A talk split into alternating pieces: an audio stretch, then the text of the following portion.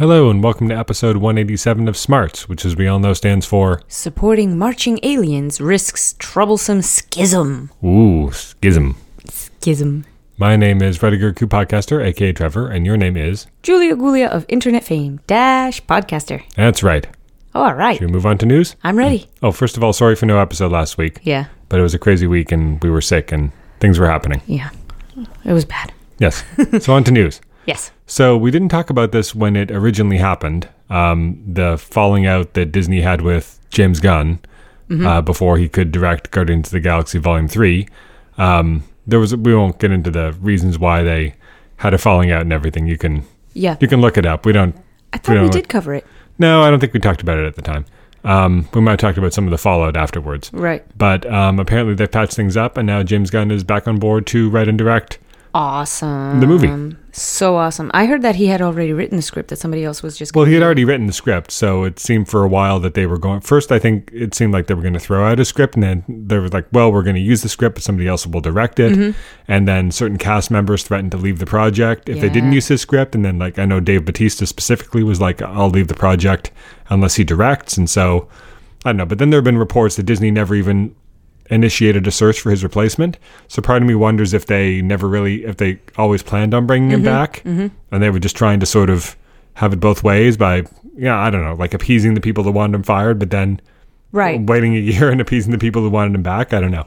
Um, so we've talked about how he's going to be directing uh, the the next Suicide Squad movie for Warner Brothers. So Right. he's still on to do that. That was seemingly like a condition of his rehiring Return. is that Yeah. he he's still gonna that's still his next project, and then after that he'll go directly into uh, Guardians of the Galaxy Volume Three.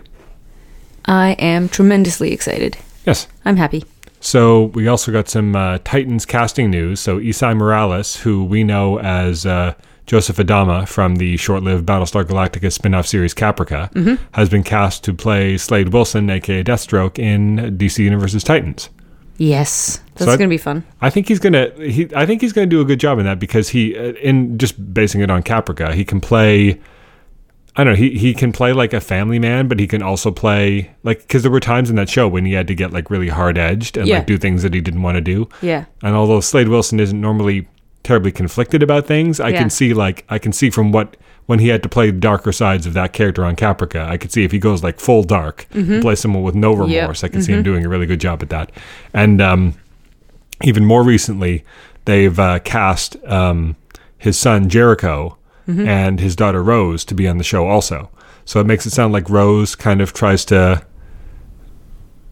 like get away from him and throws in with the Titans, but they're not sure if they can trust her. Mm-hmm. So I mean, the cast, the fact that they're casting like his whole extended family certainly makes it seem like It's important That- for them to follow those family threads. well, well, that whole thing, that whole somewhere. thing is going to be like if season one was about Raven's family, it seems Yeah. like season two is going to be the whole Deathstroke and Deathstroke extended family thing, plus Superboy, who they obviously teased at the end of season one. Yeah. So I imagine Superboy and Deathstroke are going to be the two big plot threads for the season. Mm-hmm. It seems so far. Cool. Uh, So the last last regular announcement is that um, so we know that Disney is doing a lot of Marvel shows for their upcoming Disney Plus streaming service, the Loki show and other things that have been rumored, like the um, Falcon and Winter Soldier show and the Yep. Vision and Scarlet Witch show. Yep. Um, we know they're doing a bunch of new animated projects for Hulu, like we talked like we talked about, like MODOK and Howard the Duck and things like that. Um, they announced this week though that they're going to be doing an um, an animated series for Disney Plus based on the classic Marvel series What If. So this is this was are you familiar with What If as No. a so it's basically as someone who's more familiar with DC, it's basically like a monthly Elseworlds. Mm-hmm.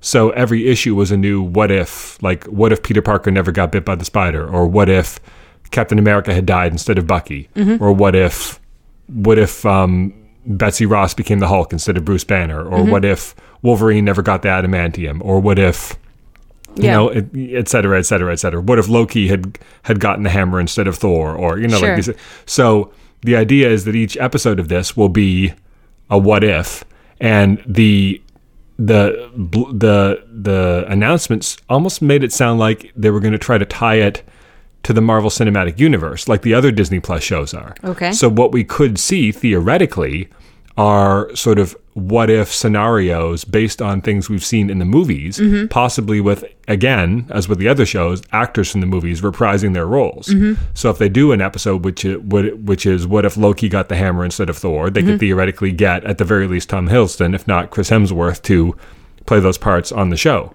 So it won't be probably quite as crazy and out there as the comics because they're working with the more limited repertoire of characters and scenarios from the movies as opposed to the many decades worth of comics. Right. But given that it seems like the Marvel content for Disney Plus is very MCU oriented, like the live action shows we've just talked about, mm-hmm. and it, it, it does make for a better elevator pitch. Like, oh, remember that moment from the Avengers? Yeah. What if it happened this way instead, as Right. opposed to like, oh, here's an obscure co- character from the comics 30 years ago. Yeah. You know, Mm-hmm. what if you know the Kree Skrull War and the Skrull War in the comics had turned out slightly differently? Like, how many people watching Disney, subscribing to Disney Plus, are going to even know what that is? Right. Whereas if you say, oh, what if you know uh, Coulson didn't die in the Avengers? Yeah, Like, oh, yeah. that's oh, like oh, I want to see that story. Like instantly, you've got people Right. interested in that, right? Um, so I, I think that that's probably the way they're going to go with it. But that's an interesting concept, and doing it animated Mm-hmm. obviously means that it's less work to get those people back to do you know what i mean Yeah, yeah. and it's faster to do and you can do also you can tell stories like on the scale of the movies Right. Yeah. which presumably the other streaming shows are going to be shows are going to be a little bit you know lower Yeah. Mm-hmm. key but they could tell stories on the scale of the movies because you can do anything in animation Mm-hmm. especially if you throw a decent amount of money at it and you can get the actors back and everything so i think that's that's an interesting way to to take that concept and Yep. and apply it in a way that a modern mcu Mm-hmm. Hungry audience is would be interested in Yeah. I agree. That's that's so cool. and then the last little bit of news. So today, as we record this, was the new Apple announcement, the Apple event. Yes. Um, so they basically announced. So it was a very different event in that they were basically just talking about services instead of projects or apps or operating systems. Um, although there, I guess there were some things in there you could kind of classify as products. I guess if you want to consider a, a titanium credit card a product, um, they basically announced four things, almost all of which were heavily rumored already. Although I'm, I'm not sure we talked about them on this show. But uh, the first thing they talked about was their new news subscription service, Apple News Plus, which, if you're familiar with the existing Apple News app, is basically a new tab in that that lets you, for $9.99 US a month, get unlimited Netflix style access to hundreds of magazines, in addition to select content from some digital uh, publications and newspapers like the Wall Street Journal, Vox, you know, L- the LA Times, things like that. Um, and that's available in the US and Canada. And then they talked about their new Apple Pay initiatives, including Apple Card, which is basically a digital credit card that lives on your phone or other device. Um, that they're doing in partnership with Goldman Sachs and MasterCard, which lets you do everything you would normally do with a credit card that you add to Apple Pay. But this is a card that you get through Apple instantly, so it's much easier to get. Um, gives you much more detailed information on your device about your spending habits and you know lets you tailor all that stuff and and it's completely private. You know you don't have to worry about your credit card being stolen and all the other advantages that come with doing things through apple pay. Um, plus you get rewards back for, you know that based on the number the based on the purchases you make. Um, and even greater rewards if you are buying things from from Apple using using the card, and you can even choose to. this seemed almost like gilding the lily, but you can even choose to get them like custom make and engrave and mail you a titanium physical credit card Yeah. with no number or other information on it. It's just literally like a piece of titanium with a chip and your name engraved on it, and maybe there's like a little Apple logo on there or something somewhere. Mm-hmm. There maybe is on an the Apple back. logo, That yeah, wouldn't they- surprise me. Um, so yeah, I mean that's and that's not launching till the summer. Mm-hmm. Um, but that seems like the kind of thing that that like for someone who mainly uses Apple Pay for digital purchases Yeah. and buys a lot of Apple stuff, like this Yeah. is exactly why they would want you to get it, obviously, because Yeah. it's you know it's it's it's more convenient for the customer, but obviously they're going to more than make their money back on the Mm-hmm. the deals they've made on this and everything. Um, then the third thing was what was the third thing? The TV thing was last. What was the third thing? Do you remember? Uh, I was on baby duty at the time. Um, let me see. It's Oh, that's right. Um, with- Apple Apple Arcade. Oh, so there we there, go. were- there were rumors that they were going to do. oh, and don't forget the magazines. right, that's what I said. I said that uh, access Right. to hundreds of, of digital magazines. Yeah, but they started. Sorry, they started out with news and talking about how the news would be differently curated, and then they led right. But they, the, all the curation stuff they've been doing holds true for this as well. But yeah, you can access you know everything from the New Yorker to Yeah, I Car missed- and Driver to People Magazine, Entertainment Weekly, Us, Maclean's if you're in Canada, all sorts of you know Yep. video game magazines, health magazines, you know, Men's Health. I missed the part Macworld. about. Uh, I did miss the the announcement about um, games though, so I'm keen. Right, so that's the third this. thing. So th- this is what was rumored. So much as the magazine thing is like a Netflix style subscription, all you can eat to magazines, Mm-hmm. this is sort of a game subscription service. So what what was rumored was that Apple was going to let you pay a set fee per month and get all you can eat access to a selection of games on the App Store. Mm-hmm. People weren't quite sure how this was going to work. Were these going to be existing games? Right. That you will now be able to get for free with your subscription. Mm-hmm. Turns out it's not quite that. These are games that Apple is funding and mm-hmm. producing. Mm-hmm. I mean, they themselves are not making them in the same way that, you know, there's not, That they're not making all know, the TV shows. Joe Joe 20th Century Fox that makes all the Fox movies. Like they are they are putting up the money and they are sort of like curating these apps, but they are letting really prominent developers through, from the, both the mobile gaming space and the console gaming space make these apps. And then they are going to live in this, what they call Apple Arcade, which will be a new tab in the App Store. Once you subscribe to this, you will see there all these games that you can download and play for free. They'll never ask no, in-app purchases, mm-hmm. no you know in-app subscriptions or anything. You pay this one set fee, and you get this curated list of games that are made by world-class developers that you can download and play as much as you want, totally offline. You don't need a constant internet connection, so you can use them on a plane. They actually mentioned that specifically because I think they know that a lot of people are frustrated by that in modern games that you need a constant internet connection to be able to play them. And some pretty big names in there, some pretty big developers. The one that stood out to me was Mistwalker Studios, which was founded by Hironobu Sakaguchi, the man who created the Final Fantasy series and directed or produced the first many of those games. Left Square Enix and founded it was just Square back then, Squaresoft, I think it was called back then. Founded his own studio to make his own RPGs. None of them have really been big hits, but um, he's making a game for this that looked interesting, and there's a bunch of other big developers in there. So these are games that you're only going to be able to get through this through this service, but you'll be able to play them as much as you want. They'll be That makes a lot more sense. The way that they're doing it, I think that this is Apple. This is this is Apple and game developers expressing, um, expressing their distaste for the way the App Store has of, has evolved for games, where it's all in-app purchases. Mm-hmm. I mean, we're as guilty of this as anyone because the kind of games we we like to play on our phones. But you know, it's all in-app purchases. Mm-hmm. You know, pay pay a hundred bucks for a chance at getting this thing. Yeah, You know, or show or show you lots of ads, or or do whatever, or, or you play you can only play for five minutes an hour. Then you need to wait, or else you have to pay to. You know what I mean? to unlock that's some that's what things, that's what yeah. all the that's what games in the App Store have become. Whereas what Apple and, and developers are as frustrated by this as anyone.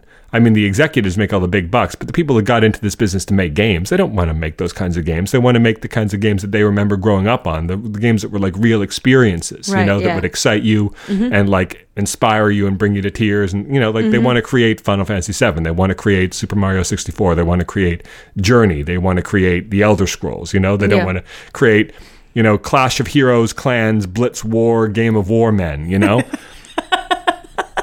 so so these Did you just make that up? yeah. Well done. So these are world-class developers making games which are more like indie games, you know, the kind of games that have always been on the App Store, like your Alto's Odyssey Yeah. or your um what's the one with the the 3D world that you kind of rotate. Oh, I know what you mean. Um, oh, there are a couple of them, but uh, You know the one I mean. Like Yeah, games yeah. like games like Alto's Odyssey, like there have always been for pay. Like you you pay five dollars, you own this game. Mm-hmm. We're never going to ask you for anything else. Maybe there'll be like a, a downloadable level pack a year from now or whatever if Right. you want more content. But these are like incredibly artistically, Mm-hmm. you know, deliberate games which are meant to be like just a the complete a complete experience by experience, themselves, you know. yes. Mm-hmm. And those are the kind of games that developers want to make and the kind of games that Apple wants to promote on the App Store, but there just weren't enough of them because the money wasn't there. Right. Because all the games that are making all the money are the Candy Crushes and the Clash of Clans and the games like that. Right. So this is Apple and developers getting together to say, don't worry about, you know, don't worry about getting in-app purchases. Don't worry about getting, you know, tracking your, you know, getting personal information from the players. Don't worry about all the scammy stuff that you don't want to do anyway. We'll f- we'll give you the money, and the money will come from gamers that are paying these whatever it ends up being, ten bucks a month or whatever they mm-hmm. actually didn't say. And so we'll fund you with this. Just go make a great, unique self-contained game experience and put it up on our store. You know, Yeah. so these are the kind of games that wouldn't have existed before. Mm-hmm. It's not what people were thinking, which is just a bunch of the same kinds of scammy games that are always on the App Store. It's just now you get to pay and get them all in one place without having to be scammed. You know, which is mm, has some value to it, but is not really very lofty in terms of its ideals. You know, so this is this is way more than I think most people were expecting out of this. And these games are going to be playable on your iOS devices and on the Mac and on the Apple TV. So I think they made it sound like the way they made it sound was a condition for having your game on this service will be that you have to make it work on all of those devices. Yeah. So all of these games should work on the Mac and the Apple TV and iOS. Right. And so it also kind of solves the problem of a lack of really good games on the Mac and the the Apple And TV. the TV, yeah. hmm So it's kind of takes care of all that in one fell swoop. Um, and then the final thing they talked about was their Apple TV Plus initiative, which is sort of t- sort of three things. It's a completely redesigned TV app that makes it easier to find certain things and access your iTunes purchases and a bunch of other things. It's a new initiative called Apple TV Channels, which is basically a way of subscribing to other services like Showtime, HBO, Starz within the TV app. Okay, cool. Um, so you, the way it works now is like we were asking for that a while ago, weren't we? We were like, "Oh, this would be a really good thing," but no, you have to separately subscribe. At, Well, the the, the TV app will pro- right now Right. sa- promotes other services It- like it HBO. so- But Yes. what happens when you click on one of those is it takes you to the App Store. You have to download that separate app. Right. And then things you watch there, yes, they will appear in the TV app, but you still have to have this separate app there. Right. Whereas this, all the way this works is if you say yes, I want to add Showtime, you agree to pay whatever it is, ten bucks a month for Showtime, and then all that content from Showtime just appears in your TV app, accessible and searchable just like everything else. Mm-hmm. Right. And it is completely invisible to you whether it's coming from the iTunes store or Showtime or HBO or whatever. Right. Whatever you subscribe to just populates there and it's Yep. all seamlessly place, together, yeah. you know. Um, and so that's you know that's that's interesting. But then the the big thing, the thing that people were sort of assuming would be the massive unveiling. the big deal of the show and, and running time wise at least turned out to, to be that is the unveiling of their whatever I guess they what they call them was the Apple TV Plus originals for Mm-hmm. lack of a better term I think that's actually what they call them which are the original TV show content that they've been gearing up for for a couple of years now Hulu set the precedent for that. Hulu Originals is where, for example, we watch um, Runaways. Well, I mean, Hulu did have some of the earliest originals. I remember there was one, I think it was called Battleground, and it was like a, a drama about elections or something. But I mean, I think the the one that people remember as really putting streaming service originals on the map was House of Cards on Netflix. That was the first one I really Right, remember Netflix people talking originals. about. Yeah, yeah, yeah. Um, And then obviously they're everywhere now. I mean, everything from Star Trek Discovery to Runaways, and probably the majority, young, all the DC Universe stuff. Like literally half the shows we watch now, and for a lot of people, it's 100% of the shows they watch. But for us, like half the shows we watch only exist on streaming services. And so this, this is Apple's bid to get into that area. And of course, they pitched it as. And I'm not not trying to say that they were being disingenuous about this. I think they actually believe it, much like with funding um, great game makers to make great artistically valid games. They want to they want to fund filmmakers and and, and Storytellers, storytellers yeah. to make great content. Now, I th- I think that you know, of course, they're they're telling their side of the story. I mean, with game makers, they've got it. The the pitch is uh, is a lot more factual in that. Yeah, without this Apple Arcade thing, there really is no way to sell a great game on iOS, you know, without mm-hmm. scammy in-app purchases and stuff and make your money back. Whereas there are no shortage of places. If you want to create a great TV show right now, there's more venues for that than there ever have been, mm-hmm. right? And it's not like Jennifer Aniston and Reese Witherspoon were hurting for a network that would accept their TV show pitch, right? Like they could have gotten their show on Netflix or Hulu or wherever they wanted, right? Right. It's not like Apple is plucking young up and coming indie filmmakers, at least so it would seem so far, to create shows for their service. They're tapping huge Veterans, stars yeah. who could have gotten any show they ever wanted on any service by snapping their Right. fingers. So yes, they are they are empowering people to tell new stories, but those people weren't lacking for power to begin with. So it's it's a little you know, but it is what it is. They wanted to do this TV service. Um, I think they wanted to draw people in by saying, look, we're not offering something that, you know, like a couple Emerson graduates, you know, are, are doing this for next to no money and we're going to put it on the streaming service and it's encouraging new creators. That's cool. No, they're saying these are quality, quality stories by professionals who have been doing this for a while and you will get your money's worth. Yeah. You know? But when they when they sell when they talk about empowering journalists, that's valid because without services like this, Exactly. newspaper and magazine journalism might not last for very much longer. Right. And when This I talk about empowering game iteration of it, makers, yeah. mobile game makers haven't had a way to make the kind of games they want for years so far, and so that's that's that's a truthful pitch. I'm just saying when it comes to people making TV shows, there's way more options now than ever before in history for people to make TV shows, both for big stars Right. Mm-hmm. and for indie people who can create their own show. What is a show really, and put it on YouTube or whatever, and get millions of people Right. Mm-hmm. overnight for almost zero money. Yep. So th- there were not these these were these creators were not people that were that were lacking an avenue for artistic expression before. Right. Jason Momoa was like, "Man, I really want to do a TV series, but nobody will have me." You know, it's just that's not a conversation that I was know, happening. I know. Um, so I feel like this is one place where you could maybe ding them for for being a little little Maybe, loftier than I, they had I to also feel like it could be an opportunity for this service to provide um, to to new people as well. Like I can imagine them having a program where a finite set of their budget goes to investing in new talent, in unknowns. Well, that may be ca- maybe the case eventually. It just it doesn't seem like it's the case now. But I will say that the, the two things to to sort of counter what I just said. One is that I think that so two ways in which I think that their their pitch was more genuine in its its ambitions was one, and Oprah really hammered this home is the reach that this platform allows artists. Yes. Like there's over a billion active iOS devices or Apple devices out there. Yeah. If Jason Momoa had done a series on Netflix, yeah, a lot of people would have watched it. But Mm-hmm. this allows artists to put their content in a in front of as many people as possible, as seamlessly as possible, because every because everybody has at least access to a Apple device of some. Not everybody, but you know, Mm-hmm. Most to a rough yeah. approximation in the developed world, pretty much everybody has or could easily get Mm-hmm. an Apple device, and the thing is right there, built into the phone, the TV app. Right, Right. that's something that Netflix doesn't doesn't really offer. And two, I feel like the um, the mission statement of the shows, especially when you look at um, when you look at like the the the stuff they're doing with Oprah or with Sesame Workshop, Right. I think that that Apple is saying this is the kind of um, the kind of feel we want for our shows. This is the kind of aspirations we want our shows to have. You know, Yeah. we want them to to or or the show that I, I no, don't forget the I can't remember the name of the guy, but he did the Big Sick. Um, the, Oh, the the fellow who was born in Pakistan and moved to Iowa or wherever it was. It was Kumail Uh, something Nan-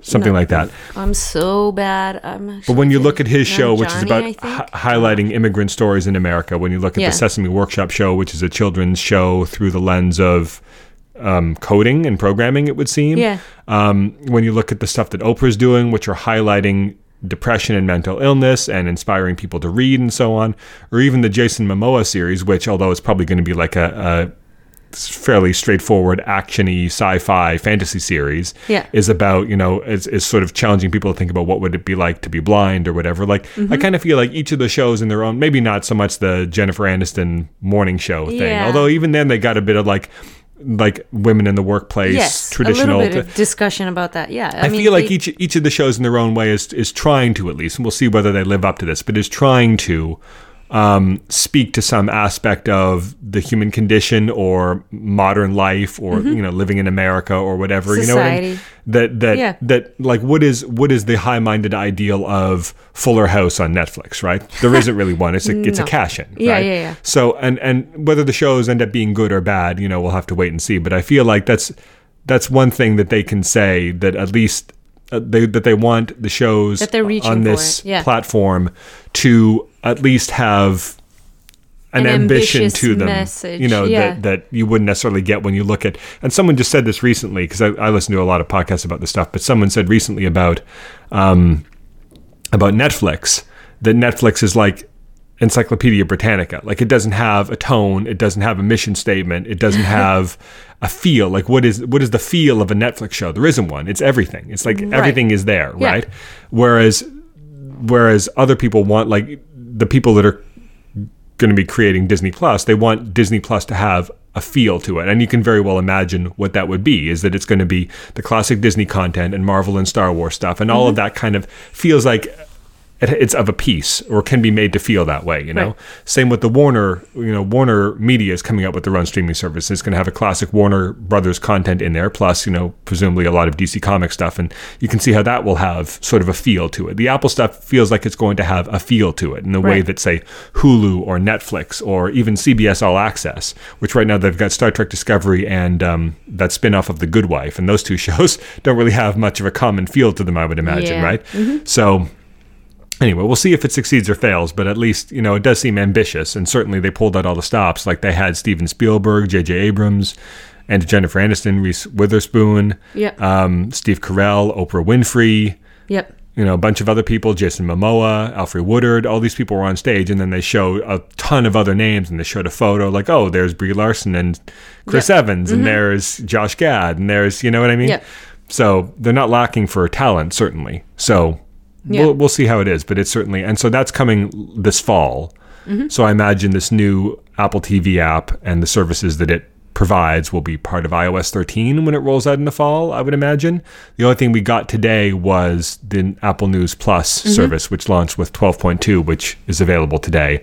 But the Apple credit card thing and the gaming thing are later this are are late summer or fall, and then the TV thing is fall. Yep. So we didn't actually get a lot, and we didn't get pricing for a lot of these things either. I should Yeah, mention we didn't yeah. get pricing for the gaming thing. We didn't get pricing for the uh, TV service. Right. And We did get what details the- we got about the credit card thing are sort of big picture stuff, like this is the amount of money you'll get back or whatever. But I imagine there's a ton of small print on the website that really goes into Yeah. a lot more. We didn't get a lot of detail in the They did- presentation about that either. Well, they did. Uh, at least they enumerated the fact that they're trying to address the fact that everything is really complicated, and then they're trying to inspire people to be more financially aware and also financially healthy. That was their whole thing about it as well. Is that they're they're they're acknowledging that real credit card things are incredibly complicated, and um, if you're not paying attention to you know the fact that the minimum payments required by most credit cards are actually designed to keep you in debt then you could easily fall down a rabbit hole. And if you don't you know they're they're they're actually really conscientious. I liked the presentation about that because um, they they put into thought about this is a way that you can view your finances um, and view a payment plan that will be good for you and bad for you. And they had color coding on a wheel. They said uh, they they give you real-time calculation for how much you owe how much your pin- payment should be so that you don't fall, fall lower into debt. Um, and um, you know what the ideal is to be able to pay off any debts you do have. Um, like they they they put more thought into it than just a regular credit card and not only that but like they objectively have um, no fees where a whole bunch of banks would charge fees so they're trying to make it i don't know just better Well, that's that's always people. been what they've tried to do. At least whether they've always succeeded or not is another question. But this is what they've always tried to do is to em- empower Yeah. the average person to be able to do more with technology. I don't think we're So- going to get too much. I mean, I know obviously there's going to be a lot of fine print, but I don't think it's going to be like the inundation of paperwork that comes with getting a credit no, card. by by very virtue of the fact that you can only sign up for it and and, Yeah. and control it on your device. They they literally cannot inundate you with paperwork. I I, mean. I guess Apple has a billing address they could sh- they could send a stack of papers to, but you know, you know what I'm saying by that, though. Uh, that that there's not going to be a lot of fine print because, like, with no discussions of fees, no, like, they're not going to say, "Oh, it's free for." There's no fees for one year, and then after that it's twelve percent, and then after that it's forty two percent or whatever. um, there, no tricks. Like, it's just going to be, you know, the low cost of whatever, and then that's all. They're not going to try to sneak things by you, and I think that's really nice as well. As well as like they, it like I said, I really appreciated that they had. Um, just a breakdown of here's what it is, here's how much you got back, here is how much you owe, um, and you know, here's a way that you can pay it off. And they even introduced something cool like where credit cards usually have like a monthly payment, um, you can set your schedule yourself almost within a you know within a range of options you can say okay how about bi-weekly payments to keep my head above water and try to work towards um, a debt-free situation, you know, and that's really cool of them as well. Like that they that they have the flexibility, but they also found a um, a way to make that happen for people, and that's really awesome. I just think that's great. So, I don't know. It's an it's an exciting prospect. So, that's really cool. That's it for the news. That was a great bit of news. Yeah, today's Apple Day, so it's a lot of news. So what was your comic of the week? So this week, um, I well, I did not relinquish my choice of last week, even though we didn't record last week. So I am going to mention two comics. Last time, uh, last week, I would have picked Catwoman number nine because I love a good heist, and it was so well done that I I just kind of sat with it for a moment in awe of the talent of the writing mind that can come up with such a clever one-off issue heist surrounding, you know, Catwoman sort of takes umbrage with somebody's stolen bracelet and goes on a heist to make to make a criminal boss's uh, life more miserable and a cop's life slightly better and also, you know, get justice for the person whose bracelet was stolen in the first place. And also a little something for herself. And I just really enjoyed the complexity of it and the wittiness with which it was executed. So I had fun with that one, and I could not say nothing about it. And then this week we read a few comics as well, and I chose Naomi, number three. This issue continues to be so amazing. This this this series is really awesome, and we learn a little bit more about the Thanagarian car mechanic who is has been watching over Dee, and we also find out her parents' origin, or at least a part of it, because her father takes her to a cave. And again, I really like their interactions and conversations. It's so homey and real and uh, three dimensional. It's not like, like I said last time, it's not like you have the protagonist um, sort of you know walking against the grain and she has to deal with her two-dimensional flat character portrayals of parents who exist for the purpose of being in her way. You know no these are real people who like he said in the in the issue this time i changed your diapers i watched you grow i helped you for the last 17 years. What so i could kill you in a cave? Come on now. No he takes her and he shows her a spaceship and she says is this the spaceship you found me in no it's not oh it's just getting so exciting and i don't want to spoil too too much but um it's just it continues to be awesome and so i had to pick that for my comic of the week what about you what did you pick So last week I would have picked uh, the Batman Who Laughs, the Grim Knight uh, one shot, um, which I which I really enjoyed. It. I mean, it's a it's a fairly um, it's not a particularly um, original premise. It's like, oh, what if there was a Batman? What if there's an alternate Batman who was who just kill people all the time and was and Yeah. used guns and stuff? Yeah. But from that, um, uh, Scott Snyder and James Tynion kind of create a. It, they they did a, a better job with it. Um, they make him sort of like an interesting character in and of himself. He's not just like he's not just killing people indiscriminately all the time. He's not like the Punisher. right He's he's still Batman. He's just Batman that uses like the entire the the, the elevator pitch was a, what if Batman's what if there was a Batman who basically used Gotham City as a weapon to kill people. So he he can set off he knows the entire city and like every part of the mm-hmm. electrical grid. So he mm-hmm. can like set off explosions in coordinated places when he knows you're going to be there to to kill you or whatever. And he mm-hmm. uses the Wayne Enterprises technology to, you know, the, you see a guy about to mug a family and he's just instantly goes down because some satellite or, Mm-hmm. or drone or whatever has just shot him through the head and he falls down dead. And the, the people are like, they kind of have to, for, like that Twilight Zone yes episode, like it's, smile and say thank it's you It's good that Bart did that. It's very, very good, right? So they Yeah. have to like smile for the, like, oh, Batman saved us, honey. Remember to smile, yeah. you know?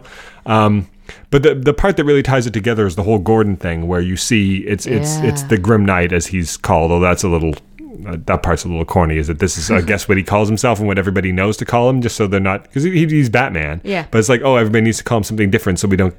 Because Right. you can't just call everybody Batman, right? Right. Realistically, everybody is Batman in this story, but you know what I mean? Yeah. You got to call him the Batman who laughs or the Grim Knight or whatever, so we know who we're talking yeah about. but gordon was awesome Uh, it's him leading our Gordon through the sewers to a place where we think he's going to kill him or whatever.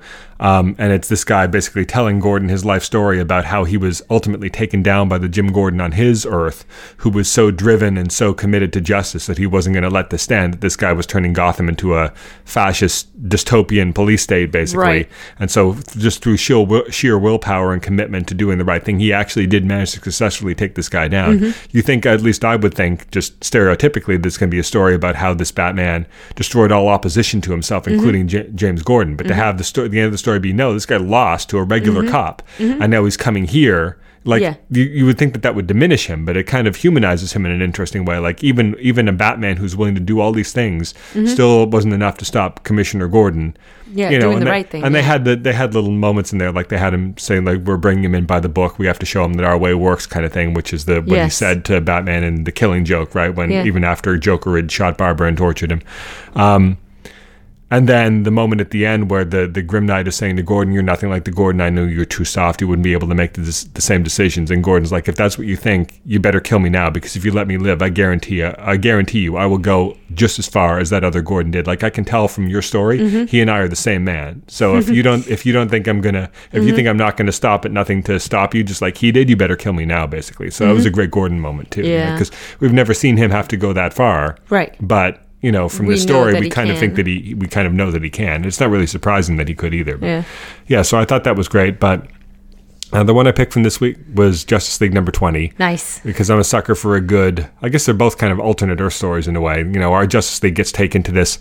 Um, Quote, this- sixth dimension. Sixth Supposedly- dimension, but it's also like a, a possible future world um, Yeah. where it's decades in the future and and the the um, the whole collapse of the multiverse into the abyss and the total and the totality and all this like it happened but it all worked out Yeah. and so now the conflict between the cosmic balance between justice and doom has been resolved and Mm-hmm. it's like everything is pure justice and earth is like this shining white utopia and the justice league is like a, this generational team of old, older members and some Mm-hmm. younger members um, some of them have had kids and like the the the you know, Wonder older Wonder Woman takes current takes our Wonder Woman to Themyscira, and it's become this place of of learning and knowledge and disseminating like this universal language for everyone to share Yeah. to increase you know the bonds between Nobody men remembers and so. Esperanto. I I remember that part very clearly. I was like, nobody remembers Esperanto. That was supposed to be the the universal language with no a language with no exceptions.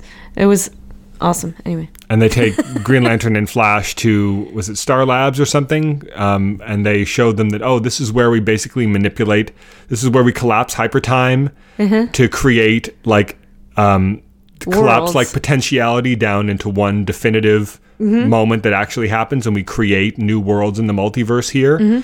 And but it's not like it sounds like oh wait a minute this is like verging on supervillain territory like Yeah, wait you're determining which li- which worlds are going to live and how and where but it's all done like more like they're they're encouraging a garden to grow more than it is that they're doing anything evil Uh-huh. Right. and flash is like oh it all worked out like we used to worry about mani- about manipulating the time stream and messing with hypertime and alternate dimensions but now but now it's totally fine like we can go we can go to the future go to the past and everything just works out because Mm-hmm. you know we've we've solved all these problems and everything and we can create new worlds and we can determine exactly where I gotta tell you- where in the multiverse they should be for maximum you know to their benefit and everything to any fellow comic book readers who were in my boat, know that you are not alone. That one was a little over my head.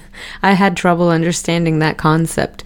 The, he was standing in a giant room and talking about all that, and I understood, but I just couldn't wrap my brain. Well, the thing about it. does that make sense? Hy- hypertime is the idea that all it's it's different than alternate Earth. It's like that because it's like it's it's one time it's, it's a timeline that diverges as opposed to like discrete alternate Earths that are all happening simultaneously. But Okay. hypertime is the idea that like all like there's a there's a it's like it's like time is a river and every time a choice is made or an uh-huh. event happens a new a new tributary from that river is created where the opposite choice was So made or whatever right branches off. so it, there's there's an infinite number of branches, but sometimes those branches can, like with a river, can Concur. rejoin the main river, Sure. and that's why sometimes continuity changes is because a change that branched off from the main the main timeline sometimes converges again and events are changed or mixed, you know, and that's why I'll, you know, like this was, this Oh, was Mark you. Waid's idea of creating it, uh, of explaining why sometimes comic book continuity changes and how you can still have infinite possibilities out there even when the multiverse didn't exist, which it didn't in the, in the late 90s, early 2000s.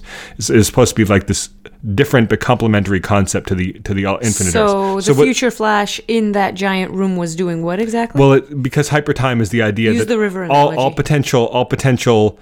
It's like forcing the river, forcing the infinite divergent tributaries of a river to to Reconverge. to, to reconverge again at a point. Oh. It- taking all potentialities, forcing them to converge into one definitive moment Uh-huh. that is not a potentiality but is an actuality, and then taking that and using it as like a seed to grow a new Earth, basically.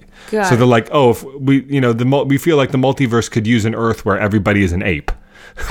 we'll we'll ah. force hypertime to converge onto that possibility, and then we'll just pluck it out, plant it over here in and there in the go, it multiverse, and we'll let it and we'll nurture it and let it grow there. You know that they're they're basically taking on this role of like cosmic gardeners, basically.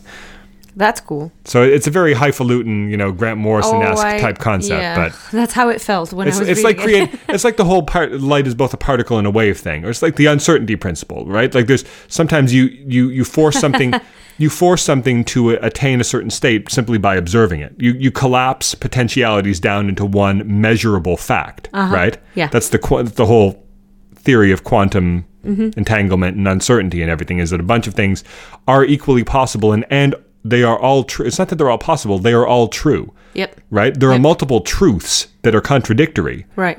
And when you observe it, you force only one of those truths to be to be true and observable, and the rest are now no longer true. But it's not like you didn't know which one was true before you observed it. They were all true before you observed it, and when you observe it, now only one of them is true. That's that's quantum theory. Right. So that's basically what they're talking about. They were forcing all all potential timelines are true, and they kind of like, you know, l- they kind of like take a laser scalpel to it or something is you know what i mean? Or force it in some way like collapse down all the potentialities into one actuality and then just Right. like create a new earth from that.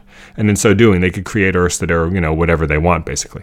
Um, so i don't know th- those kind of crazy concepts but that's what i enjoyed. I, i'm a sucker for like a good possible future alternate earth thing. Mm-hmm. and the design work by jorge jimenez the new the new costumes Oh, was like john cool. stewart's a white lantern nobody ever really remarks upon it. Flash is kind of vibrating with the um, the physicality of multiple flashes at once. Did you notice that? Like he kind of looks Yes, like yes. he's probably Barry, but then you see like after Sorta images of af- Wally and so on, like there, uh, yeah. coming off of him. Superman's got this cool white and gold costume and beard. Batman is actually Dick Grayson. Wonder Woman's got like a robot arm. Yeah. Fla- uh, Hawk Girl and John are there, but they've got cool new looks and they've got like a, a son who's like kind of creepy and got this like weird affectation about him. You know, like it, it's just a cool alternate world concept. You know, like I, I would like to read a whole I it series. a girl. I don't know. Shane sounds like a boy's name to me. Oh, maybe. I thought they said it was their son. Anyway, I would, I would, even though the whole point of this place is that everything is perfect and nothing bad happens. So I'm not quite sure how you would tell like Yeah. a six issue miniseries about it because it would just be everybody like, man, isn't it great to live in a world where we don't have any problems anymore? I still want to see more stories about. I didn't even know. I'm sure that now we're going to get revealed that they're actually secretly evil or something. Like the Well, kid was saying something to did. John and Kendra, and we But see don't that. you remember at the end when they? No, I know. That's when what I'm Superman saying. went back. well, to, doesn't mean they're all evil. It just might mean that That the he- Superman is? he's evil, or someone's manipulating him, Do you or we, remember that this is having to do with the sixth dimension, and so we still need remember. answers on that. no, I know. And and on top of that, of course, the real Superman is actually trapped on a universe designed to kill. Him. I know, but it doesn't necessarily mean that all these people are evil. It Mm. just might mean that they're being manipulated, or this is a false reality, or some aspects of it are false. We don't know. But I, I would still like to see. I would like to see more stories about this world as it was presented, Mm-hmm. and not what it might secretly turn out to be. Shockingly, you Yeah, know, because yeah, I think it's just a cool concept Number for a ten world. will shock you. Yeah, So should we move on to your pop quiz? I'm ready. So I guess I should probably stop calling it that. But this week, in, in accordance with our recent trend of ranking things, Ah. and as teased in our last episode, I thought we, thought we would rank the original cast Star Trek movies. The original. Oh, I didn't study. So to remind you what those are, well, first of all, how many of them can you name? None. You can't name any of the original cast Star I Trek think movies. maybe maybe the journey home. Uh, the Voyage Home. See, I can't. You said that, and it was all I could think of. I had to. Synonym. Yeah. But what's the one that everybody raves about? Star Trek Two. Undiscovered country. No, that's well, that is a movie. That's six though, not two. Okay, I'll run through the list. So you got the motion picture, The Wrath of Khan, Ooh, The Search for Spock, The Voyage Home, The Final Frontier, and The Undiscovered I Country. forgot the search of search for Spock. I forgot that one. Um, yeah, okay. So what would be your number? So go ahead, rank them. Um, Whales, Khan, Spock, Spock, Why why did you just list Spock twice? because he disappeared in one and reappeared in another. Well, he died in Wrath of Khan. And spoilers for 30 year old movies, by the way. He died of Wrath of Khan and they came back and searched for Spock. So you can't just say Spock twice, especially since you already said Khan. So I'm not quite sure what you're. Okay, so all right. Use Well, the whole Wrath use, of- use the whole names. but I don't remember them again. Okay, well look at the screen if you have to. Okay, well, the um. Now you know, looking at the names, guess what? Doesn't help. Okay. So I'm gonna t- so tell you again. Whales, aka nuclear vessels. Right. then Wrath of Khan. Okay.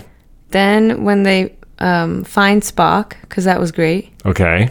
Then um, um, I don't remember the others. So they all rank in fourth place.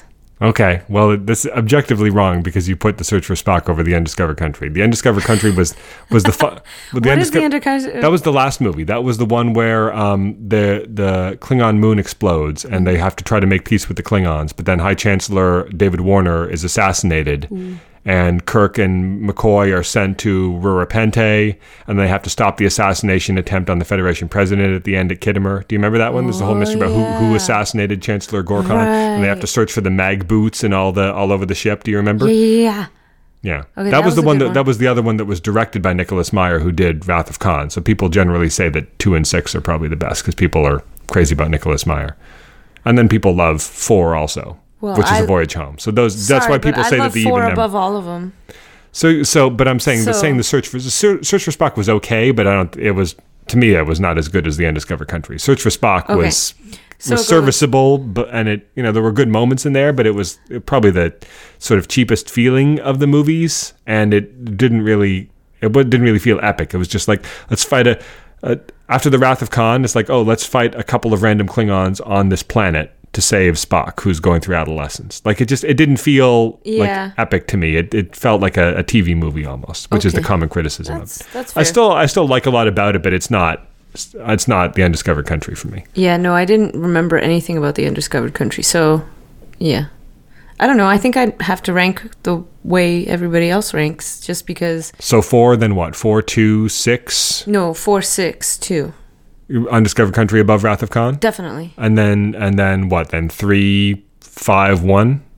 Yeah. Five. The Final Frontier was the one that William Shatner directed. It's the one that starts with them with with Kirk um, climbing a mountain or whatever. Mm-hmm. Yeah. Not a mountain, a, a cliff. Where was he? I don't It's know. like some- somewhere some- in it's- it- California. no, it wasn't. It wasn't California. It was. Um, I guess it, was it Yosemite, which was in California. Anyway, he's climbing climbing a cliff face, but then it goes into the whole thing with it. That's when Spock's half brother Sybok, and they they meet God at the end. What would God need with the starship? And then they, they go to the planet Right, where right, right. it's like this weird planet that's never referred to before or since, which is like the Romulans, Klingons, and Federation decided to try creating a, livable, a habitable planet together, but it Uh-huh. Yeah. all went bad Yeah. and that I don't know, like that. That's not a very memorable, not a very memorable movie. So the question of whether a lot of people like one, even though one really has a languid pace. off, but it was so slow. At least it has artistic ambitions, though. Like it of was trying, it was trying to do like a 2001 thing. It was a different. It was not what most people wanted in a big budget theatrical Star Trek release. Yeah. But at least it was unique. Three and five just feel like warmed over TV show episodes to me. At least one was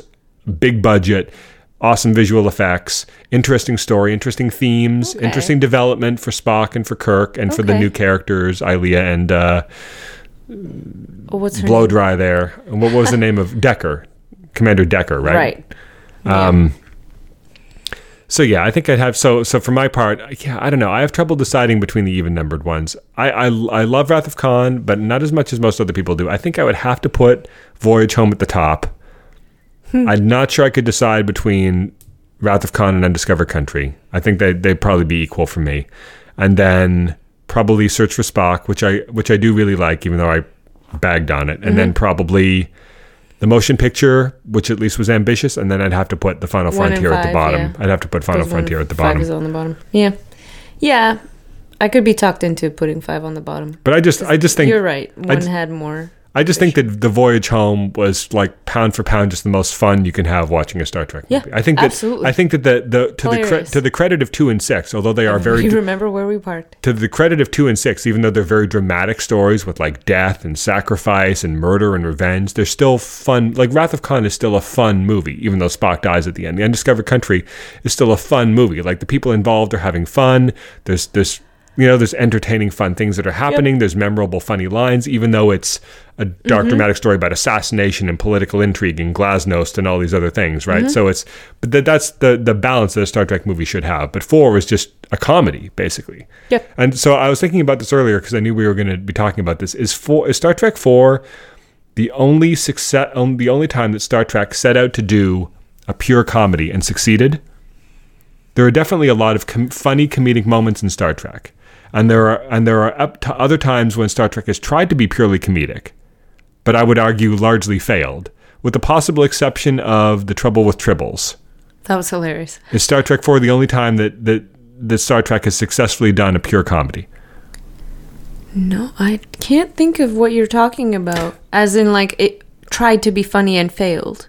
I don't. there are there are other episodes of the original series and like oh, early Oh, well, early Harry next gen and Mudd would- Voyager where they where they were trying to do like they were trying to be funny but Star Trek I don't know Star Trek is I love Star Trek but Star Trek is like your dad's sci-fi show right? Like there as, until Discovery Star Trek like 90 Star Trek feels like a completely different era right? It feels like a, an older era of sci-fi like a quainter era of sci-fi. When start when 90s like next gen or, or voyager you know what? Deep space nine did some good comedy though. Oh, that's true. God, of they, course. they like the when they went back to the tribbles episode Yeah. so I guess maybe uh, maybe mainly mainly I'm just thinking of like TOS TOS and Next Gen and I- Voyager. to me when when Star Trek tries to be funny, a lot of times it ends up kind of feeling like like a dad joke, like you know, like your dad trying to be funny and everybody else kind of groaning or rolling their eyes. I don't agree with you. I think a lot of the time when Star Trek sets out to be usually they don't have full episodes where they're trying to be funny, you know? You Right. listed the ones that were funny and succeeded. But when they do, a lot of times it's like it's a little embarrassing. Like when they did that, like even Deep Space Nine, when they tried to do the funny episode where Quark has to become a woman. Like that Oh, was that just was kind of of like failure, yeah. yeah. and and Voyager would try to do like oh let's do a funny episode on the holodeck or whatever, and a lot of times they were just like Uh, You're going to have to be more specific. well They the captain the Captain time- Proton stuff was was fun, but I'm not sure it was as successful as they thought it was when they kept going back to the Captain Proton well. Do you remember what I'm talking about? Um yeah, well, I mean, I with remember the with Captain Kate Proton stuff, Mulgrew but I as liked the bride of Chaotica and everything. That was awesome. Yeah, I know, but I don't She know. was the Spider Queen. but but it was it was also cool. a, it was also a little corny. You know what I mean? Like Star Trek it was humor. meant to be. I, yeah, I don't know, but I think that I don't know. Star Trek humor is kind of funny in like a like a dad joke kind of way most of the time to me. But Star Trek Four, I feel like is legitimately funny. Like there's That legitimately was that was hilarious, le- but that was the premises were different. legitimately funny character situations, legitimately funny physical humor, legitimately funny lines and reactions and character banter. Like Star Trek has never really had Okay, really really funny what? banter in it before. I disagree. Well, Not like you know, like snappy, snappy old time Hollywood or Joss Whedon style banter. You know, like Star Trek Four has. I must protest. We are not married. I am not that's a like married man. one funny line. no, that entire episode was awesome. I, I like that episode, That but a lot of it is kind of great. like, but that's but that's it's like uh, maybe we just maybe it's just because we like like I like that kind of humor too. But I just I know that Star Trek has a reputation for having that sort of like it's it's kind of like dad humor. You know, it's a, it's a bunch of like fifty year old men in a Hollywood writers room trying to trying to come up with who are not comedy writers, trying to infuse comedy into their into their sci-fi series, you know, and a lot of times it kind of feels like that. Where Star Trek Four, for whatever reason, even though it's a lot of the same people working on it, felt like they actually succeeded in having like creating an actually funny comedy. I don't know, maybe it's just me. Um, so yeah, so I that think that's an unfair charge to levy I, against I, them. I I find a lot of there's a lot of funny stuff in Star Trek. I just think that, and certainly it's it's it's even among Star Trek lovers, they have they generally tend to admit that when Star Trek tries to do humor, like Star Trek is more is like generally more serious and more deliberate, and Star Wars is like the fun, funny. This, these are like their their roles, you know, their Right. their stereotypical roles in the in pop culture. Star Trek is like the stodgy, slow one, and Star Wars is the fast, exciting, funny one. You know, and I, Yeah. to and even though I love both, I uh, to a to a degree, I would say that that reputation is earned. You know, when you think of the most powerful Star Trek episodes, they tend to be the ones that are deep and thematic and political and serious and talk to the human condition. Whereas when you think of like the best Star Wars movies, they tend to be the ones with the most thrilling escapes and exciting space dogfights and and quippiest humor. You know, like those are those are what you think of. You know, and so I think that the part of the reason why Star Trek Four is so beloved among the fans is is they tried to do something after three movies of pretty serious dramatic events. They're like, you know what? Let's just have them Yeah. it's just like the bad news bears. Well, go back in time, they'll be really terrible at being time travelers. They won't know how anything works. Mm-hmm. Yep. You know, like it was brave no of computer. it was Yes. brave of them to like Leonard Nimoy walks around in a bathrobe. yep. You know, Yeah. being the straight man for two hours. Yeah. Right. Like It was awesome. Scotty doesn't understand how a computer works. Yeah. Right.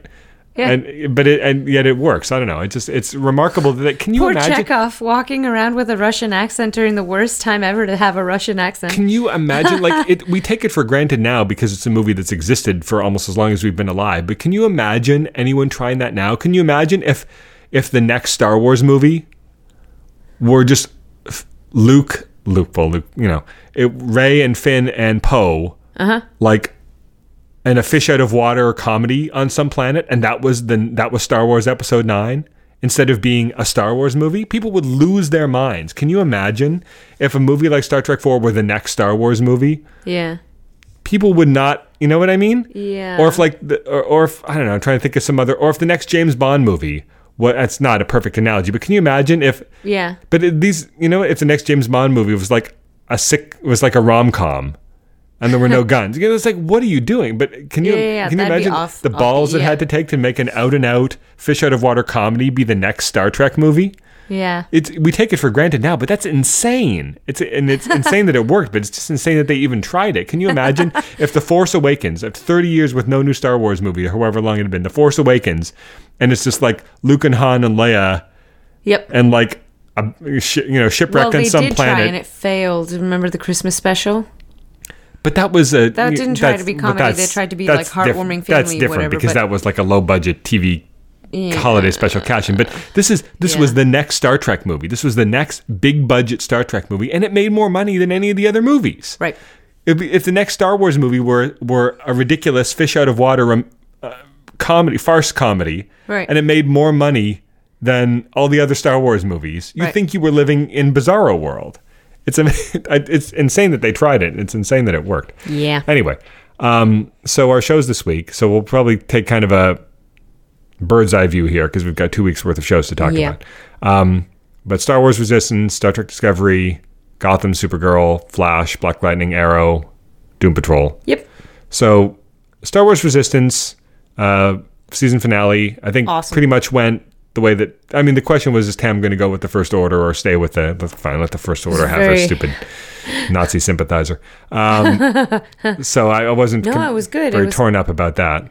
Um, it was interesting because I, I did root for Tam to get to her senses and and go, side with her friends, but at the same time, I can totally understand her motivations, and it's nice because it sets up it sets up a lot of interesting things for her character going down the line, and it sets up questions for her to answer when she finds out about Hosnian Prime, which she does not know, and she did not know when she made the decision to to side with them. So, I I appreciated that part of it. Um, among other things, I really enjoyed the season finale. Yeah, it was it was good. It just felt like uh, pretty much everything that people expected would happen. You know, like they get away from the the, the station takes off, goes Mm-hmm. into space, they go to join the resistance.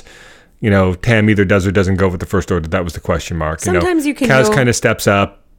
You know, Yeah. it's it, pretty much everything that people expected to happen happened. It was kind, kind I of was surprised about rote. Neeku. He had some plans that actually went, uh, you know, forward without fail. Yeah. So good for him. yeah. Because usually he's the bumbling, incompetent, overly honest, sort of playful side character, and now he, he I mean, he stepped up. He he's a member of the resistance now, and he is quite good at it. Mm-hmm. Good for him. So Star Trek Discovery, so two episodes, Project Daedalus. They're saying I, I always said Daedalus. Like is they, they're saying Daedalus on the show. Is it technically Daedalus? It's Daedalus. Yeah, was- when you have the AE letter combination. Yeah, I know why I've always said Daedalus. Um, and the Red Angel. So two very different episodes. So the first one, you know, they they um, they fly up to the Section Thirty One headquarters. Um, they got to get in there and Mm-hmm. destroy control, which is this. I don't know. I, I wish they'd set up the control thing a little better because yes, there were references in earlier episodes Right. this season to the fact that Section Thirty One has this computer system called Control. But then um, Admiral Cornwell says, "Oh yeah, Pretty as, foreboding as, name, isn't it? as you know, we've got this AI system, Right. which." Tells us what to do in every single scenario but then we you know we we We we, step in and decide whether element. yes i know but Yeah. but even even even so the idea that there's this ai that's consulted on every decision major decision the federation makes and we've never heard about it before now i'm Yeah. like i really wish you'd set this up at least in season ago, yeah, one if yeah. not in if not taking it from some other star trek series because Yep. star trek despite all of the things that it its successful technology predictions and self-fulfilling prophecies like oh we're going to have little handheld computers and we're going to have you know all these other things right Yeah, yeah. um, because of the time in which Star Trek was created, was not terrible. And you can't really hold this against them because it was the 60s, but wasn't terribly successful in predicting um, the complete domination of like computers, right? Like artificial intelligence, even networking Right. were nowhere to be seen in, in yeah. the original Star Trek series. But there's something about that that always seemed like Well, it that's fit. not true. The artificial intelligence, the concept of a computer with its own sense of self and sentience, that definitely existed in Star Trek. Well, you had, How many times did Kirk trick a computer into well, blowing you had himself up? you had sentient computers, but that existed in sci-fi that's A- stories going back a hundred years. but that's AI. sure, that's but the definition the, of it. but the idea of like machine learning or even like even being able to transmit data wirelessly from one place to another didn't Mm. Okay, really, the like wireless communication, no, that was that was not conceptualized. But the idea of an evolving learning machine, absolutely, that was. That I was, know, but the the idea the idea of like network computing and and artificial intelligences and digital assistants and smart devices and the kind of things that we think about now as the modern computing landscape like they were printing things out on they were talking about computer tapes they were printing things out on little papers. Uh-huh. there was no way of sending like oh we've got this is the repository of all federation knowledge. It better not be destroyed. It's like you don't have a backup of that? Yeah, like yeah. backing up redundancy being able to transmit data like they're like oh here take these 15 pads. Like why don't you just have one pad that can access all information from a central database? Nobody thought of that right, Right. Simple things like that so and but but things like that despite the fact that it's sort of an accident of history that the reason why those didn't exist in star trek is because you know the sci-fi Right. writers at the time couldn't imagine them mm-hmm. i actually thought that it was kind of fit with Star Trek's idea of like a more a very human centric, and I don't mean that in like a xenophobic sense. I mean like a very humanist future, mm-hmm. right? Like humans were unaugmented, mm-hmm. were they were you know they were you know healthy. Like you didn't see and discovery's got like there was some starfleet crew member going around in a wheelchair right? You never saw that in Right. the other series. Everyone was very able-bodied and fit and you know in their physical prime. You know you had exceptions like Geordi was blind et cetera mm-hmm. et cetera. But humans weren't like everybody wasn't a cyborg you know? You it wasn't a future like you hear people talk about now where oh in the future we're all going to have chips in our heads and we're all just going to sit in our chairs and let the robots do the exploring for us. So like, no humans are going out there. These are these are pure humans that that have that have found a place for technology as a tool but haven't allowed the technology to subsume them you know? Right. in the way that that a lot of modern pundits and sci-fi writers are, are worried about. Like, are we all going to reach the singularity and humans are just going to become Right. computers or whatever's going to happen, right? So, but the idea of, of now introducing in Discovery retroactively the idea that, oh, there actually is this incredibly intelligent computer system that does actually, if not run a lot of the stuff in the Federation, then it at least plays a large role in major Federation decision making. Mm-hmm. And you do have people like Detmer and like Airiam who are cyborgs, mm-hmm. you know, because of injuries they've sustained or whatever. Like, I understand that that's a more realistic future, but part of me kind of misses the idea that humans had decided they'd drawn a line at some mm-hmm. point, right? That human being human means this certain thing, and we believe that humans, you know, are can do incredible things by themselves and don't need to be augmented with technology. And so we're going to use technology in our ships and our systems or whatever, but we are not going to allow that technology to take anything away from us as people, right? Mm-hmm. Maybe that's Pollyanna-ish because what are you going to like if if you're child suffers an injury, are you going to be like, no, don't give him a robotic arm so he can live a rich, full life? I because I have this high-minded idea of what being a pure human really means, right? Right. Like you would think that was cruel. So it's a more it's a more realistic future and probably a more humane one mm-hmm. in a way. Mm-hmm. But do you see what I'm saying? Like part of me misses the idea in Star Trek that that humans hadn't allowed the technology to to subsume them you know? The idea that the idea that technology would be everywhere and part of every aspect of our lives and you can never get away from it because it's going to be in your body and it's going to be in your in your devices and it's going to be in your clothes and it's going to be in the cloud and it's going to be in nanoswarms that are in the air you breathe right? Like that was not the star trek future. Technology had a place but it was separate from people and it mm-hmm. was a tool right? Mm-hmm. There was no there was no great there was no blurry line between what is a human and what is technology. Like there is in Discovery with characters like Detmer and Airiam and the AI that apparently is a big part of the Federation. So I don't know. Like I I don't I don't dislike it, but I do feel like it's it's a, an odd wrinkle to introduce retroactively now. The idea that augmentation and automation and artificial intelligence plays a heretofore unseen, important, crucial role in the Federation and yet is never mentioned. Like there aren't people like Airiam ever in any other Star Trek series. The closest Yeah, you get is someone like Data, who is a pure android, right? There's no indication in any other Star Trek of someone like can I can you even think of another character in Star Trek? I guess maybe the closest you could get is Nog, but his leg is uh, it's it's always unclear what the deal is with his leg. Does he have like a robot leg or is it like an artificially grown No, it's like a- organic leg? It's never quite made perfectly clear. It's referred to as like called it- synthetic tissue or something, he called it? it? a prosthetic. Right, but I don't Do you think it- remember? All right, you're right. No, you're right. I'm not arguing with you. But don't you think that by then the word prosthetic probably means something way more advanced and pro- possibly right. way more so organic? let me let me than, finish my thought.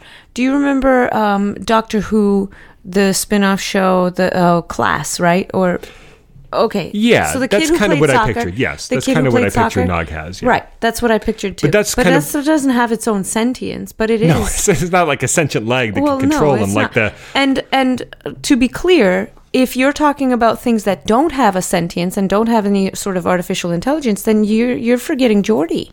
Geordi has an augmentation. He just wears it on his head, but he has Yeah. those things in his. You're right. I mean, that is. The, I don't know. Maybe, maybe I'm being unfair, but to me, to me, you're right. But I those.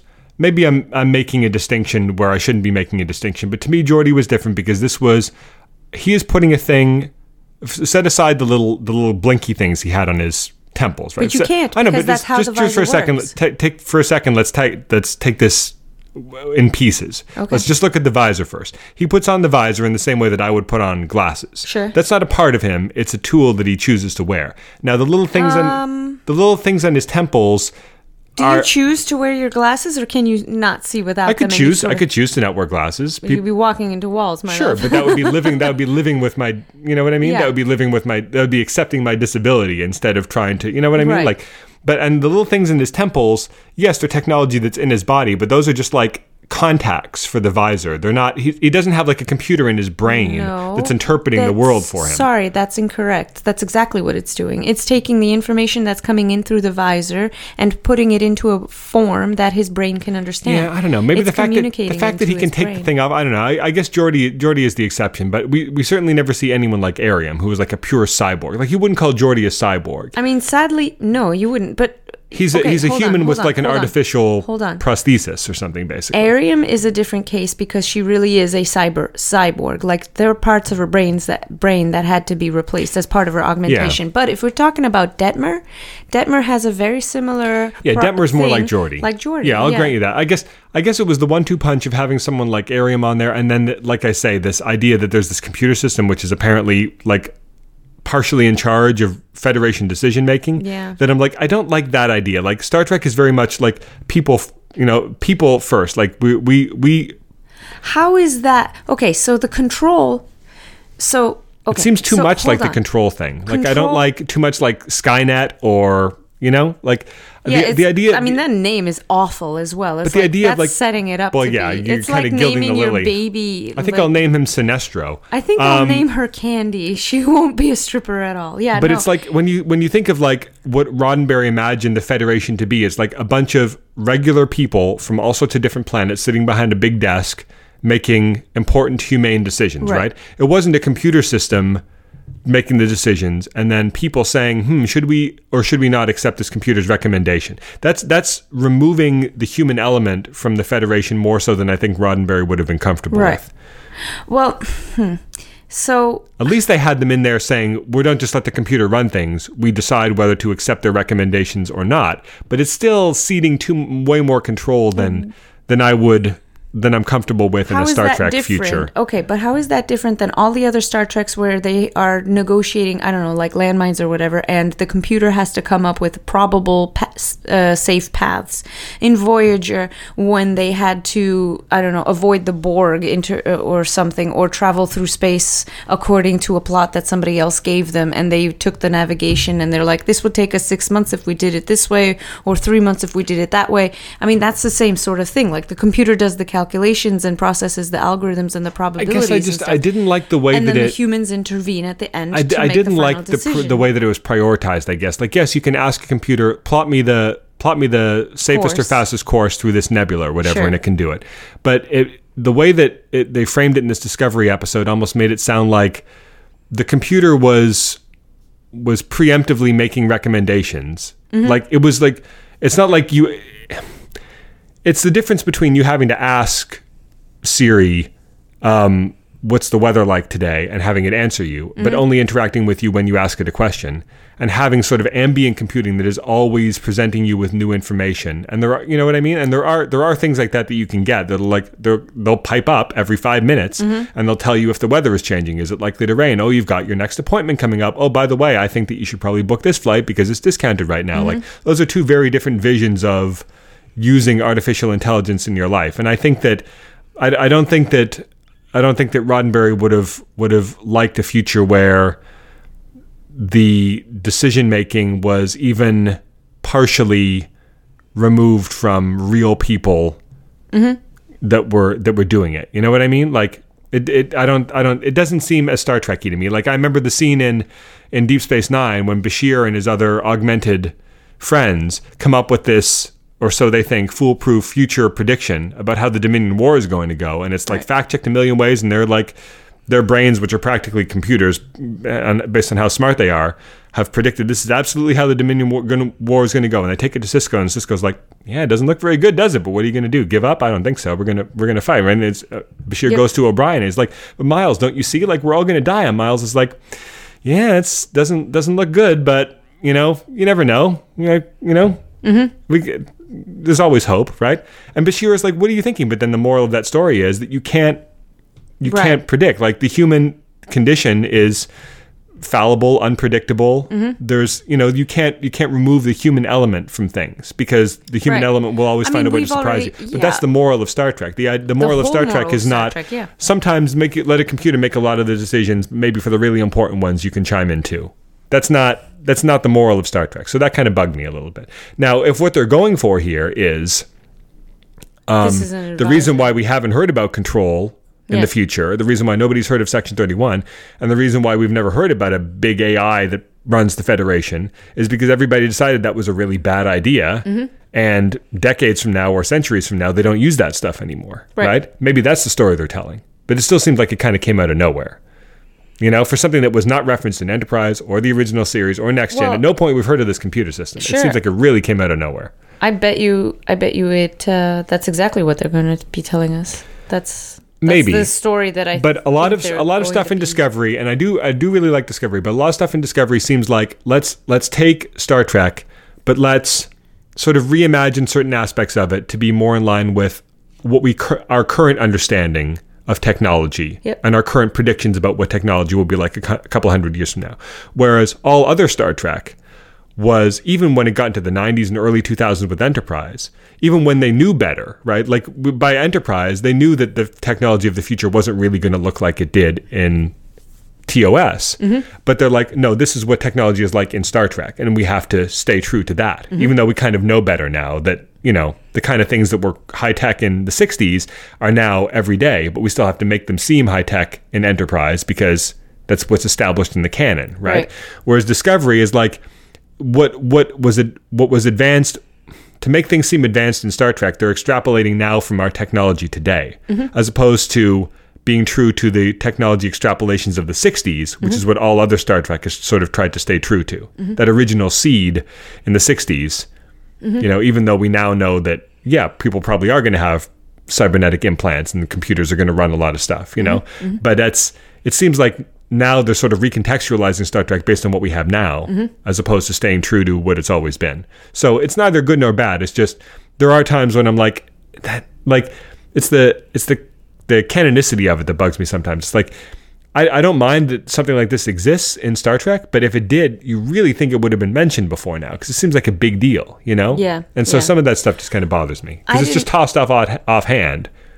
Yeah, And- I don't know. I it didn't rub me the wrong way because some of it is just kind of classified information. So the people on the lower decks won't know what's going on or who controls what. Maybe, no but that's even intended, but- worse. like as dystopian as it is, as a giant computer that makes a lot of the decisions in the Federation, it's even worse No, that the average citizen doesn't know there's a giant computer making all the decisions. Well, yeah, but welcome to Skynet. But Yeah, that's not Star Trek. Hold on, I know, but the admiral's explanation of it was in complete faith that this is this was just meant to be as a tool for advising. In fact, they should have called it advisor instead of control, which was kind of a misnomer on their part. But whatever, that's the story they're telling. So they They wanted called it be- gentle helper. They well, yeah, technically, you know, uh, Clippy, Clippy, uh, the evolved sentient form of Clippy, but um, they, they, she had trust in that human layer, that part of the process where the human intervened and said, okay, the, the, the admiral said, all right, these are the recommendations of courses of action, but this is what we're going to do, and this is why we're going to do it, and this is the thing that probably the computer did not put enough weight on when it was making its suggestion, and, you know, toss out what that computer did because it's irrelevant or or it is relevant and we're going to go with that recommendation it feels like the right thing to do like that human layer she had faith in is exactly I don't know the point, you know. Yeah, but even even that, like, So it I- didn't bother me at I all. I agree with you, but even the idea that this is a story about humans, about people thinking they had control of their technology, and then the technology Took- goes out of their control. Like Star Trek Say has told again. Star, Star Trek has told stories about that before, but they're usually that's usually something that happens to other societies, Yeah. and then our guys have to come in and clean it up, right? The the Federation has always been shown as the, the Federation are made up, and Earth sp- specifically, and Starfleet. These are the guys that know what's what, right? Like we have achieved harmony with our technology. We, we it doesn't control us; we control it. You know, we use it as a tool, like I said. Mm-hmm. Nowhere, I can't think of another example in in Star Trek when like Earth technology has of its own will or whatever has run amok has gone out of our control and we have to stop it like the hubris of humans roddenberry conceived that in the future Yeah. we would have we would technology would have become almost and of course it looks doesn't look very invisible to our modern eyes the 60s technology he had in there with the clicking and the Sure, sure, tapes sure. and the, And the know, lights, but technology would become just a part of our a mundane part of our everyday Mm-hmm. existence that we we had mastered we had mastered the human condition. We had mastered the, you know greed poverty like we'd overcome all these things. Yep. and we've mastered the human condition. We've mastered our technological prowess. We've achieved our peak humanity. And we now go forward with our technological tools that we have complete control over and understand and don't let control us. And we carry our you know Right. Mm-hmm. message of goodwill to the stars. It was not a story of oh like so many other sci-fi stories are like you know terminator or whatever like oh the hubris of Sure. star, star trek has never been about the hubris of mankind it's about the potential of mankind Right. and so part of that rubs me the wrong way too. Like, oh, look what we have wrought has never really been the message of Star Trek as pertains to humans. It's always like, oh, look what the Klingons did to themselves, or oh, look what this society that looks like humans but not really, but just we don't have the money to give them weird foreheads this week, so we're just going to make them look like humans. They let their technology run amok and they destroyed themselves. Right, But right. and we will use that as a parable ca- to tell us about our modern day 20th century Earth. But here we see Kirk and his people. They they know what's They're what's what, and so we that, need to learn to be more like them and less like these people that destroyed themselves. Sure. The Starfleet characters were aspirational, and the cultures that they would encounter from week to week were cautionary tales often Right. you know but presenting the federation as a cautionary tale don't let don't create an ai system that's going to ruin everything Right. you know and cause the destruction of the entire galaxy So I understand why. Yeah, I, I'm seeing why it bothers you now. It's just to me, it's like I think it's an inevitability of having technology and giving it uh, hmm, giving it a whole lot of information and processing power, like some form of machine learning is going to inevitably lead. Well, we know that. I mean, it seems inevitable to us now. I guess what I would have done is even you don't even need the one line. Like you don't even need the thing in there where Cornwell tells us about the computer that helps run the Federation. I, I think I would have preferred it if it was just here's a here's a rogue AI that Section Yeah. 31 created for their nefarious purposes. Yeah. And they shouldn't have created that because we know that creating like a rogue AI is bad and it went out of control and it's causing all these problems, right? Like, because then it's all on them, and we know that they're bad or going to be bad in the future or whatever, right? Like, we know Section 31 is up to no good. They tried to, they were going to lobotomize Spock. Yeah, yeah, you know, yeah. They did all this We stuff. it. Yeah, yeah, So put it on them. Mm-hmm. Don't be like, oh, by the way, all the Federation diplomats and the Federation president and the Admiralty and everything, they're completely on board with this AI that helps run things, and it's just the Section 31 offshoot of it that went bad. Like, that's mm. too gray for me, you know? Like, I don't. and I say this as someone who loves Deep Space Nine. Deep Space Nine definitely sort of added some gray area to the Federation by, not the least of which, introducing Section 31. Yeah. And then having all sorts of rogue admiral. Remember the rogue admiral guy who tried to take control of oh, Earth yeah. by creating the fake martial law thing? Like they did stuff like that, but you always felt like they were the bad seeds that need to be rooted out. It wasn't endemic to the Federation culture, like, oh, we'll let a computer run stuff and maybe it'll go bad. And we'll, you know, anyway, we've talked about that for long enough. But th- that was something that will bother me a little bit there. But just getting back to the, I, I say that after having spent half an hour talking about it. But getting back to the main, the, the main events, what do you, what do you, how do you feel about the, um, the revelation that Burnham is the Red Angel and all, well, uh, the fact that they thought she was the Red Angel. I'm forgetting what actually happened at the end of the episode. Yeah, exactly. That was Um, a bit of a surprise. So, okay, I'm going to keep the discussion short because we've talked about control way too long. Um, the short story is that I'm really, really enjoying this. The last couple episodes have been just awesome, and I'm really enjoying the ride. And I think the revelation at the end of last episode was really awesome, where uh, the only thing I bumped on was the fact that you know everybody did all these digital scans and they thought for sure that it was you know a certainty that it was an exact undeniable DNA confirmed um version of Michael Well, it wasn't DNA. It was, no, it she, was some, they said DNA. No, out. it, uh, was it was it- pseudoscience. DNA. It was like what Culber was saying. Oh, it was like your their her her mental imprint or whatever. yeah, it was he, like her. he did all the scans, including DNA. But they didn't have a sample of the Red Angel's DNA. I don't know. It wasn't they did. the word I don't know. Mm. DNA did not appear in that conversation. Culber had he had he had taken like it's like they always talk about you know like you picture these there's a million scenes in sick bay where the captain is looking over the doctor's shoulder Sure. at the thing oh here's her mental engrams or her brain waves or whatever it's like some some neurological fingerprint Yeah, yeah, basically yeah. Mm-hmm. that they had pegged to Burnham and I guess the idea is that mother and daughter are close enough that Yeah, it, fools it does kind of make a more sense why if Spock mind melded with this person, you and you even mentioned this during the episode. If that was Michael, wouldn't he have recognized him? Like, well, maybe he never mind melded with his sister, and so he doesn't really know the you know Right, yeah, we the were contours. Mm-hmm. of her mind or whatever. Um, I do feel like their plan was maybe a little ill conceived though, because they were putting a lot on faith. Like if the Red Angel was Michael, Mm-hmm. and they endanger Michael and half kill her, how did that like? That could have gone wrong in so many ways. Oh, yeah. Like first of all, this future version of Michael, like maybe she only knows when to appear and where to appear because she's working from like history books, basically, right? Mm-hmm. Yeah. Like history didn't record that Michael tried to Tried kill to kill herself in this herself thing in this because thing. obviously not because she I actually thought it if she's be Michael different. from the future, Yeah. she would know everything that Michael knows. And by Michael knowing that the plan is only to pretend to kill her, wouldn't future Michael then know that it was a trap? yes. Like it doesn't really Yeah. make a lot of sense. Like as it turns out, I it makes sense because it's not actually Michael. Right. But the fact that they thought it would work Yeah. doesn't really make much sense because But they it doesn't didn't make know any that sense. it was right. But they didn't know. Hmm, they think that this future, this this. Hmm, if it's a future, hard. if it's like if it's hard. like a possible future, then then maybe Michael Right. Mm-hmm. could die. And this other future would just go on existing or would cease existing. Either way, this red angel might not come back to try to stop it because she wouldn't know about it. Right.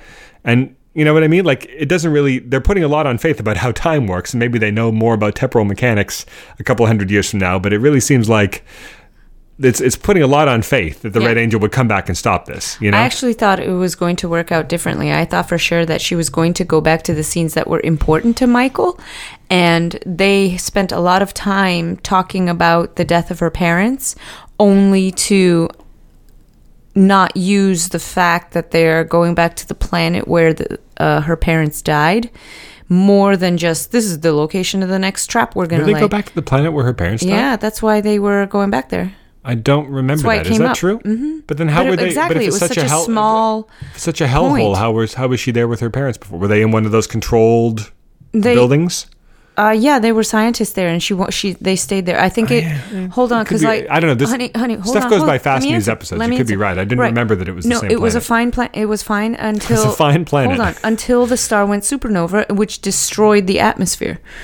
So the the whole thing, like the Klingons kept them longer, or something like that. Like part of the thing that ruined the atmosphere in the first place was the Yeah, I didn't understand the away from. supernova thing either because you'd have to be stupid to stay on a planet where the star of that system is going to go supernova. Yeah. So, so I kind of figured they were watching a star in a From neighboring in, in a neighboring system or something go Yeah, supernova. yeah, in which yeah. case, it's so far away that just look on a computer screen or through a telescope. You don't need to be on that planet. So I didn't really understand the supernova thing. Yeah. Um, yeah, I don't know, like that. I'll, I mean. This was a little this was this was an, this was was an episode where it felt like, and I've heard other people say this too in reviews, where like the character moments, great stuff. Yes. like the stuff, Yes, the moment between Spock and Burnham where he comforts her, the moment was not so between great. Burnham and Leland, Yep. where he tells her what happened to her parents. That was great. The moment between um, Culber and the Admiral, where he goes and gets her advice as a therapist, Mm-hmm. Yes. Mm-hmm. former therapist. Um, the weird moments with Georgiou, where she's like kind of macking on Stamets, but also kind of is she trying to make Yeah. Culber jealous to help him? Kind yeah, of. Yeah. Um, she's she's totally shipping them. Great- She's playing matchmaker were- in a very dark There- and there weird were, way. There were great character moments, Yeah. but to me, the plot kind of felt like too much, too fast, not really explained as well as I would have wanted, and maybe with some holes, like we talked about, with like their their thinking behind the Red Angel and how yes, it was the all supposed to supporting science was not exactly. Yeah. but the characters in the show are just so strong that it can carry it a lot of the way. Exactly. You know, like so. Um, So Gotham. Probably not as much to say about Gotham this week. Oh, this I really disliked this episode. you didn't like this episode? Did you not like their version of. Bane? Terrible. I mean, they're. I mean, he's kind of like he's kind of like the the Dark Knight And they- Rises they version really- of Bane, just yeah. with a less charismatic actor and less good looking, and you know, less, yeah, and less I, muscles. a fan of Shane West, but I like Shane West okay, but he's not he's not No. Tom Hardy. and and whoever directed matter. this episode was not Christopher Nolan, so it, it can can help but kind of God, the pale in costume comparison. design pissed me off too. I It's was like, okay. It's like a Gotham esque kind of baroque technology steampunk Yeah, it's very steampunk. version. You know what I mean? Steampunk, but not well done steampunk. It's steampunk Yeah. as conceptualized by a 13 year old. It's It kind like of not good. It kind of seems like he walked out of like a, a bad '80s action movie, like the kind we'd see on Best of the Worst or something like that. That kind of costume, like Yeah. better, you know, better looking than that, but like of a of a piece artistically with the kind of costumes they would have in like a low rent '80s action movie kind of yeah, thing. You know? yeah, yeah. Um, That's what it looked like. It looked like Space Cop. yeah, a little. Um, so so moving on. so Supergirl. Yeah. What did you think of? I mean, you know, a lot going on, but we're already running along here. What did you think of uh, Jon Cryer as Lex Luthor? okay, fantastic. So Awesome, So let me, so good. Let me run you through my thought process. So in the the very first scene, where in the flashback, where he's Yeah. Mm-hmm. got Lena tied up, and it's like a year before Sup- the Supergirl series starts or whatever. Like this is Luthor's big downfall, right? Superman's going to come and stop him, Mm-hmm. and he's arrested, right? And that's why we don't see him for the first four years of Supergirl because he's in prison, right? Mm-hmm. Um, I I was not on board with him in that scene. He was in retrospect. I'm sure it worked fine. Like having seen the rest of his performance, I think it probably worked fine. Mm-hmm. But as an introduction to him, I'm like, it's a little hammy. It's a little over the top. It's a little too maniacal, monologuing supervillain, which Yes. definitely Lex Luthor can be. Like Gene Hackman's Lex Luthor, Kevin Spacey's Lex Luthor. You know, but I'm much more of like Clancy Brown. You Michael Rosenbaum, you know, like low key, threatening. Mm-hmm. Like all the all the insanity is like under the surface. You know, he's he's keeping it clamped down under the veneer of like a confident, calm But then it always you know? comes out though. Right, And but this it's not- was it's not when it was supposed to come on. out. No, but this was when I know, but because we don't have a context for it yet, this is the only time we've seen him. Or like, is he going to be like okay, this all fair. the time? Yeah, fair. Maybe That's not the best was- place for that introduction. That's but why it was a little a off-putting. Yeah. But then the rest of the episode, I thought he was fantastic. I Me thought too. he was creepy and threatening, yet also empathetic. I have to And add one- The way that he hold on, let me just finish my thought. The way that he reached, like, opened up to his sister, yes. and then retroactively, of course, you learn that he's tricking her. But in that way that, like, you feel like he kind of probably meant a lot of it too. And he said as much. Well, he said that, but he he could have been lying. I mean, theoretically, he could have been no, lying no. about He that part no, too. that- But the fact that you buy it in the moment, and mm-hmm. even later when he says, He's a sociopath. Like, it was clear that he's a sociopath and a maniac and all this stuff. Like, you still buy that he does have these feelings. You know what I mean? Like, Mm-hmm. Yeah. it's it's tricky, and it was a it's a really good showcase for him. But I just the first moment was kind of off putting because we're seeing him at peak Yeah. Luthor. Like Yeah. that's peak Luthor, like peak Gene Hackman, Kevin Spacey Luthor. And then later it's more like the low key Luthor that I prefer. Yeah. So it was a little jarring at first, but I think overall, like he did a fantastic job. Yeah. I liked the part about the generators too and how it didn't come up, but it sort of like piqued yeah, my it was ear, smart. and I was like, "Wait a minute, It was an actual smart plot. It was a good Like, plot. I really yeah, like yeah. Supergirl, but usually the villains on Supergirl they either don't have a plan or their plan is like kind Very of really basic, really yeah. Mm-hmm. basic or dumb. You know? Yeah. Um, which is fine because it's not normally about the villains having some intricate plot. But when you were introducing Lex Luthor into the show, he You should have a, he should have a clever plot, you and- know. And I thought the reveal, even though it wasn't set up at all and foreshadowed in any way, and so it really just feels like they made the decision in the room when they were writing this script, having Eve Tessmacher suddenly be evil. Yeah. It's like I really Evil don't. I really don't think that they had this plan two years ago when they introduced her. I, I really think it's like, oh, we got, we can, we finally have permission to use Lex Luthor. Oh, let's make it that, that Eve was evil all along and working. Yeah. For, it's like I'm happen. sure they came up with that Oh, yeah. in the moment. That was not foreshadowed in any other in any way for the past That's two what years. makes the betrayal so much more, but you know, hurtful and it, good. oh, and Otis is alive again, so we can Ah. have Otis and Miss Tessmacher and Luthor all together. Like, like, l- listen, I love the Christopher Reeve Superman movies probably more than is healthy, but I really felt like they were bending the bending over backwards to get those three characters into the Oh. classic I don't think relationship they bent it trifecta. backward. I think it made a lot of sense. He's alive again somehow, and she's suddenly evil. It, What do you mean it suddenly felt evil? I don't think that that was. I, whatever. We don't been- know a lot about her received zero. character. Well, she's received zero development, Yeah. but there's been no indication she's anything other than like sweet and smart and helpful in any other appearance she's made in the past two years. So it- I don't know, It's very definition of coming. In, well, if you know nothing about a character, then all of a sudden you know that they're evil. It can't help but make them more interesting because now you know something about them as opposed to nothing. But it still doesn't So change what's the fact because it came out of nowhere. So? like if you're going to have a character turn evil after two years, there should be some indication somewhere that she's got like a bit of a dark side, or like have her disagree with James one time. Like you know what, you know maybe like Lena has got have her side with the Luthors. then maybe that would like, tip her hand. If she's really good at being evil, yeah, but you can justify it after at, the fact know- with she's actually was the perfect spy because even though you've been watching her for years, there's never any any, any indication she had any personality whatsoever. Isn't that really clever She of her and didn't the writers? twirl her mustache once. Yeah. she was pretending to be a bland, two-dimensional Mm-hmm. guest star on a on a on a TV show, and actually she was evil all along. It was the writers were genius. Yes. Um, no, I, I thought I thought that he was really good, and then you know we, I, I, I don't know, like So now, I have to now I'm going to be sad on. if we never see Tyler Hoechlin Superman face off against this version of Lex Luthor. I'm not sure we'll ever get that, on. but I hope I have to jump in defense of that first opening scene. Yes, it was very hammy, and yes, he was in full, full crazy mode. Um, uh, comic book version crazy mode. Yes, Gene Hackman and all that stuff. But I appreciated his sense of timing because he had, and no pun intended here on timing, because he's using a watch to detonate some stuff. And I love that it happened off screen with just a little bit of a light going up, and you know that you know yeah, because we didn't wa- have the budget to show massive explosions. and you know what? That's fine. You know, Yeah, there's a lot. fine. There's a lot to It's be fine. said for that because it's clever. Like you, you don't have to see the explosion to be know to know that the, a lot of people just died. You know, like, uh, and that Luthor was responsible. In fact, it's almost more satisfying to watch him click something on a watch and move on with with his day and move on with his thought. Like it was a nothing for him. Like he he saw it coming a mile away and didn't even think about it. He just planned for it as if it was part of his breathing routines. You know, like that's it.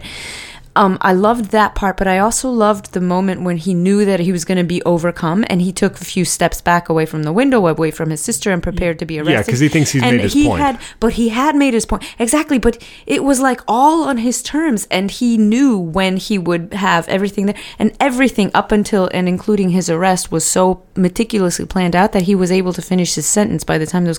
It just felt a little more more earned than. Uh, than it usually does in situations like this. You know how sometimes it just feels scripted, but in this way, it was so.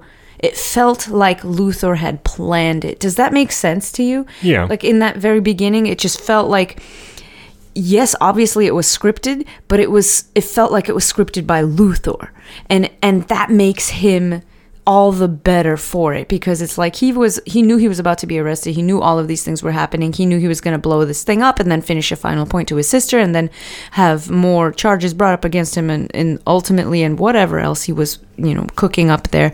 And and then he steps back and he uh, you know finishes his thought and he's done. He's ready and the cops come in at that point and arrest him and it was just oh, it was good I think my my ideal version of Luthor is is one where he views like I get a lot of it from like the comics I read growing up, of course. But I remember. Do you remember the moment in the in, in JLA that we read recently in the Rock of Ages storyline where um, his Injustice gang there had been civilian casualties in one of their attacks in the Justice League, and then later he gets access to the the Philosopher's Stone, and he has Joker undo those deaths. Right? Oh, do you remember? yeah. It's like. And he said he had a line like regrettable casualties of our war in the Justice League, but not funny, right? Because Joker was laughing about the dead about the dead children, and he, Right. he punches Joker in the face. Like, I like Luthor who who views it like it's he he he he is a proxy for humanity who is waging war on this alien force, Right. Superman, who is Yep. trying to subvert Earth, basically, Right. Mm-hmm. right. Or like lord it over them or whatever. And so. If people, if some people have to die in his righteous war on Superman, they are just that regrettable casualties. But the the glee in which this version of Luthor, and also say like Gene Hackman's version of Luthor, the glee that they they would take in killing people, or at least their complete uh, lack of concern, Yeah.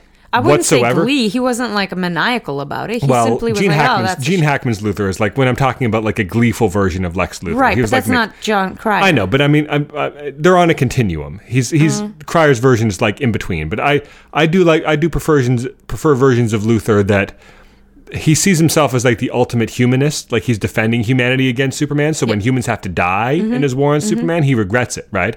But he doesn't just shrug it off necessarily. Right. Whereas Cryer's version seemed like here he was kind of shrugging it off, and then you go all the way to the other side of the continuum. We got someone like Gene Hackman, who almost seems like he's kind of getting off on it a little bit, you know, because he because he's exerting his power, control, yeah. Mm-hmm, showing how superior he is to everyone else. You know, that's a little bit more than mustache twirling. That's true. Um, So so Flash, Wait, I it wasn't done. well, you weren't done. No.